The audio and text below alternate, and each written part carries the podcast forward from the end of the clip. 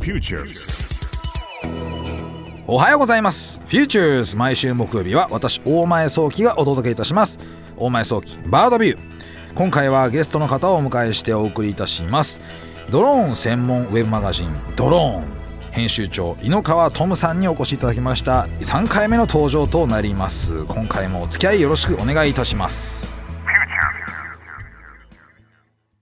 改めまして、フューチュースバードビュー大前早期です、えー本日はですね、ドローンというウェブマガジンの編集長、おー井ノ川トムさんに3回目お越しいただきました。よろしくお願いいたします。よろしくお願いいたします。今回はですね、まあ、なんといっても、ちょっとですね、井ノ川さんに聞きたかったことがありおます。なるほど。それはですね、あの、いわゆるこのセスですね。 CS と言われてるんです CS。ね。はい、そうですね。はいあの、ラスベガスで、毎年毎年、この1月にやっているはいイベントですよね。これは家電賞というのが、そもそもの流それなもんですそよね。もはもう本当に冷蔵庫とかテレビとか、はい本当に家電をいわゆる白物家電を並べてた展示会だったんですけど、はい。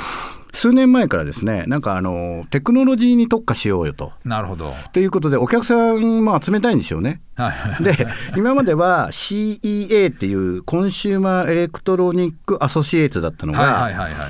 い。 E を T に変えて、はい CTA に変えたんですよ。なるほどコンシューマーテクノロジーアソシエイツかな。エイツは、はいいはいはいはい。正式名称ちょっと違ってたらごめんなさい。はいはいはい。でで、その、えっと、運営団体の名前が変わったそうなんですよ。っとていうこことなんですよねとは運営はい団体が変わるということはですね、はいえー内容も変わってくると。テーマもだいぶ変わってき変たわりましたとねいうことなんですよね。一言で言うと何でもありになってい 何でてもありどっちかっていうとあのそはのい大企業とかが家電をこう並べてたのはいに対してスタートアップとかですね、はい若者にねあのすごくフューチャーされるようななるほど、はいで今年ですねいろんな方から「お前さんあのセスに行かなかったのもったいなかったよ」というふうに言われたんですけれども、まあ、前年度と比べて今年どうだったんですかいやもう全く違いましたねあー一番大きいのははい大体、僕あのー結構通っててもう18回目ぐらいだったんですね今回ね、はい18回も行ってるんですか18年行ってるんですよすごいですねでもうある程度決まった形で、はい大きいあの企業はここにあるって頭の中入ってるわけですよ地図の中にね、はいはいはいはい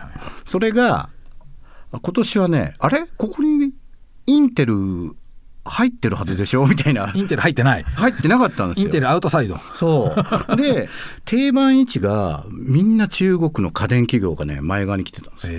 えその定番位置っていうのは、まあ、正直な話お金を払って前に出てくるみたいな感じですかねそうですねそうするとお金を持ってる企業変わってきたとそうですね。やっぱりあの、栄枯盛衰がはっきり現れるので、それは面白いんですよなねるほ。だいたい CES っていう展示会、19万人来るんですよ、あの、ラスベガスに。え19万人えどれぐらいの広さでやるんですか東京ドームに換算するとどれぐらいなんですか何個分だろ う。何個分だってなん前、あの、換算した時にはい、幕張の駅あるじゃないですはいはいはか。いで、幕張メッセまではいはいはい歩きますよね、少しね。はいはいはいはい10分ぐらい。そうだいぶ歩きますよねあそこねもうあのラスベガスの今回の CS の会場は、はい駅降りたらすぐ会場で、はい幕張メッセまであるよみたいな、なんならあの海の方の球場まであるよみたいなるほなどぐらいな広さですね。だいぶ広いですねこれ当然ですけどあの2日3日で見れないレベルもう4日間行かないといけない感じですか そうですね5日間展示会やってますけど、まずあの心得としては、はい何を見ないかを決めることなんです よね。なるほどなんかビジネス心得みたいな感じになってます、ね、そうなんですね。だほどからすごくその CS に語ると、はい今日はあと10回ぐらい話さないといけないっていうねなるほど10回やりますかそういうことで僕はあのドローンのはいメディアをやってますので、はいはいはいはいえっ、とドローンについて今回はいは、えそうーですとね深ぜひともく見てきました。はい、であのまあセスは今回あの家電賞というよりもそのテクノロジー賞になってきそたうとでいうすねことなのではいまあドローンだけではなく、はいまあいろんなところでの視点でちょっとですね話をしていきたいなというふうにはい思いますので、まあできればですね10回とはちょっと言いづらいんですけど2回ぐらいはですねこの今日、えーはい次回というふうにこう出ていただいてですね話ができたらなというふうなんに思っとておりかますしましょう。 はい、すみません、この2回でまとめていただきたいと思っております。はいわかりまではですね、まず最初なんですけれども、19万人でしたっけ、さっきおっしゃった。 19万人ですねそうですよね。は凄まじい、そのね、来場者がその訪れたというところではあるんですけれども、はいそんな中で、こうドローン系の展示はどういうものがあったのかっていうところをちょっとお聞きしてなはいいですか。あのードローンってはい少し我々の中ではもう飛ばすドローンとかもう定番化して、はい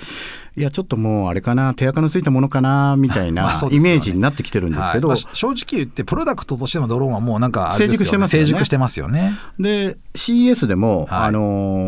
ーでもありがたいことにちゃんとドローンズっていうエリアを設けてくれてるんですね。ああえドローンだけのぶエリアがあるんですかあるんですあのホへーールの半分ぐらいをドローンに当ててるんですよ。なるほどなるほど、はいそれだけテクノロジーとしては注目している分野というそこうとでなすんねですかねベースにはなってるぞはいはいはいはいということなんでしょうなね、るほたどだ、えーと、AI とかですね、はいロボティクスにやや脅かされ始めてますね。 まあそこなんか合体可能なエリアですそもうんですね、そうですね。 だからシームレスになって、こうなるほ混どざり合ってるっていうのが特徴だったんですけどなるも、ほど今年はね、一番あの目につきやすいのははい水中ですよ。水中ドローン水。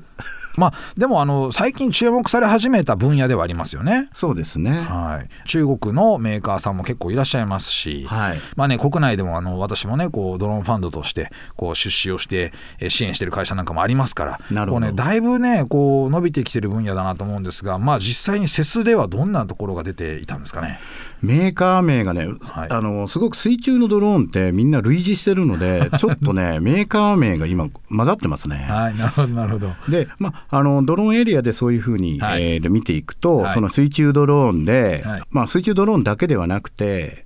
水中でこう泳ぐ時の補助になるバイクみたいなあーこの水中でモーターがこう稼働してこうなんかそそうですねのおね泳ぐときに自分で泳がなくていいってやつですよそうね。ですよねだからはいはいはい水ス中クーター水中スクーターそうですよねああなるほどそれを、えーはいヤマハさんのライセンスでやってるメーカーだったりとかヤマハもやってるんですかヤマハのライセンスですねなるほど、かヤマハがえ自分のブランド化することを前提にそうで誰すねかヤがやってるマハのマのーク貼ってますペッなるほど、でそういうのがねいくつもあってなるほど結構あれ流行るとみんな同じになるじゃないですか中華系の方って、そうですねなので、はい水中が流行ってんのかなとなるほど思いますよね。なるほどまあ大体あれですよねあの市販されてるものでいくと二十何万ぐらいのでまあ、えーまあこうケーブルが大体ドローンね水中ドローン出てますから50そうメでーすタよーねぐらいのケーブルがついてというふうな、まあそういうセットですよねそうですね。あとその派生で、はいただ泳 ぐサメのドローン出てましたよ。ただ泳ぐサこメれのドロなーンんだっつったら、はいい、や海洋研究とか観賞用、ででも2メートルぐらいあるんですよ。ええただそのゆっくりこうほにょほにょほにょって泳いでるわけなんですけど。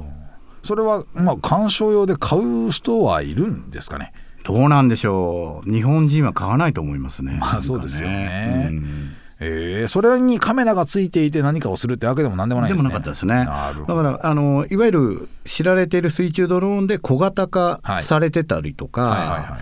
っていうのはありましたけどもね。なるほどえー水中ドローンのそのブースはまあ大体どれぐらい出てたんですかね6件7件67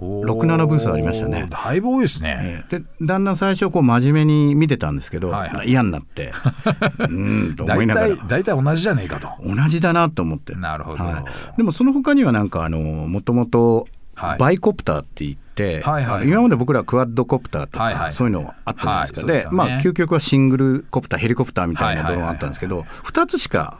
ペラがないあのオスプレイみたいあなー見ましたよそれはそのドローン .jp でこう記事上げてましたよねそうなんですよまさにそのねこうオスプレイみたいなやつだなと思ってあれはあのコンシューマーモデルなんですか民間で使うやつコンシューマーモデルですねえはーいそうなんですねで話を聞くと、はいクワッドコプターとかやってるけどオクタとかやってるけど、はいはいはいはいローターは少なければ少ないほど安定してるんだよおーっていうことを言ってましたねなる開発ほど者チーム、まあじゃあじゃあシングルローターでいいんじゃないですかっつったら「うんそうだね」って言いました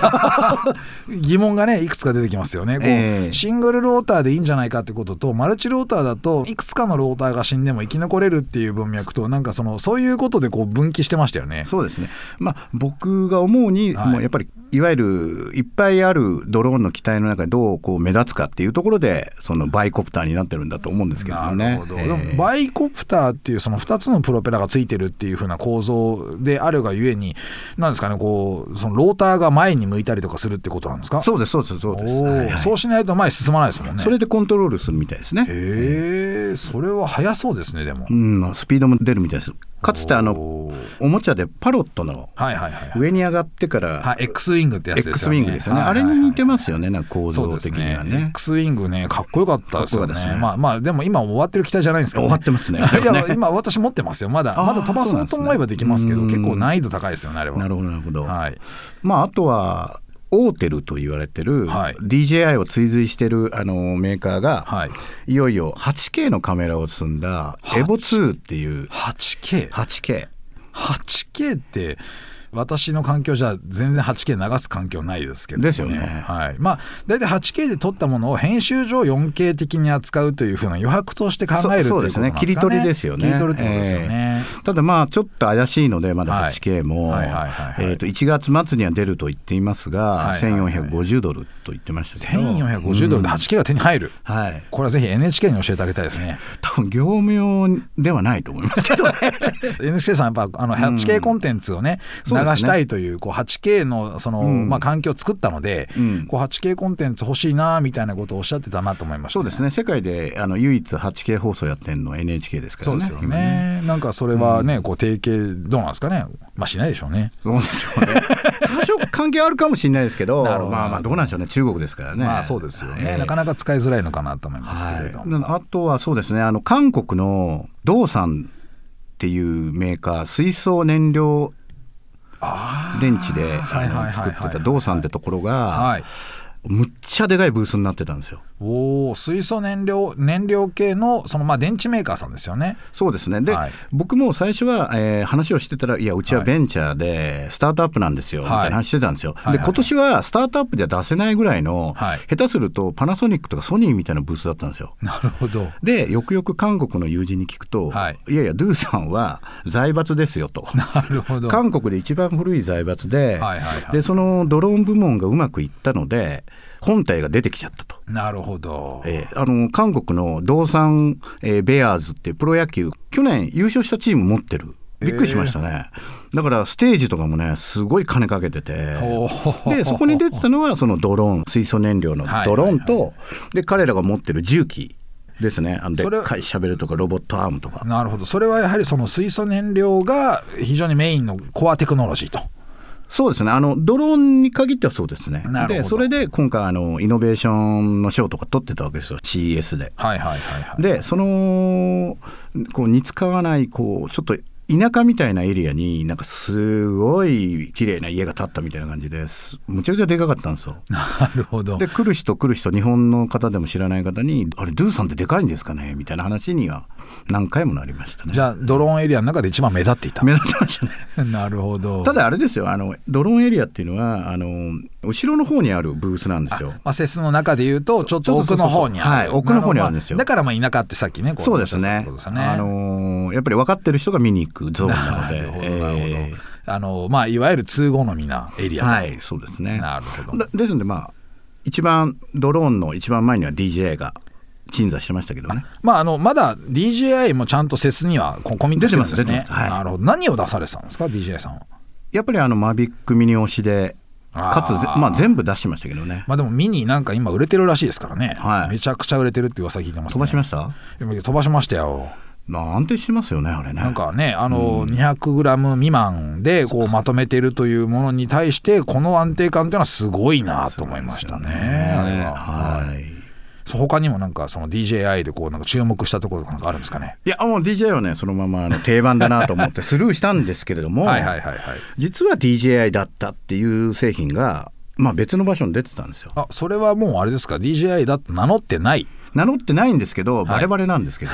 ね。うんなるほどなるほど。じゃあそのおまたこうドローンというふうな文脈でいくと次にこうあれですね掘り下げていきたいのはいわゆるエアモビリティ空飛ぶ車というところになるのかなと思うんですけれどそうもで。すね、いいキーワードですねはい。これはですね、ドローンエリアでは見られなかったんですけど、なるほどどこで見られたかというと、はいあれです、あの車、自動車ゾーンですね。もう完全に自動車ゾーンにエアモビリティがあると。そうなんですよ。飛行機ゾーンっていうのはないわけですよね。そうです、ないです、ないです。ないので、まあ、ある意味車のゾーンとまあ同じになってると。そうですここ5年ぐらい自動車メーカーが CES に出すんですよね、へー最初な何が何が目的なんですか自動車メーカーだって白物家電とは全く関係ないですよ関係なかったんですよ、はいで CES が終わった後にデトロイドで、はいアメリカ一でかいモーターショーがあったんですデトロイドモーターショーっていうのがおーちょうどそれは連動連動連動というかつながってるその時期にあったんですようなるほどですが5年ぐらい前に車メーカーがいや CES の方が人来るし金持って るしそっちの方がいいんじゃないってことなでるほど続々と流れ始めたんですよなるねほどデトロイトに人はなかなか集まらないとそうなんです正直であの結果ですね、はい去年決定されたんですけどデトロイトモーターショーはなくなり、はいあ1月になくなりなくなり6月にやるのかなあ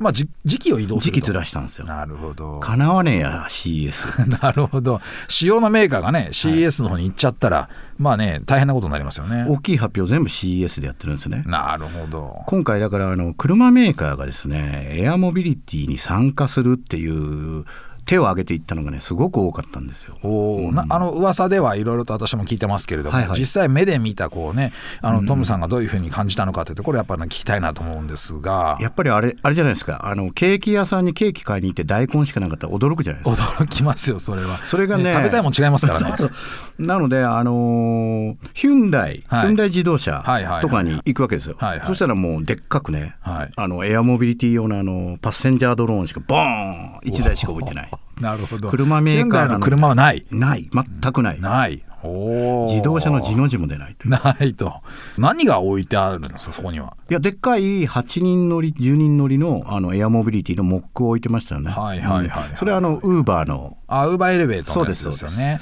そうヒュンダイとウーバーエレベートはちょうど提携しましたというふうな話をしてたってことですよねそうですそうですそうですよねそそうういういこう節に合わせてそうですねはい。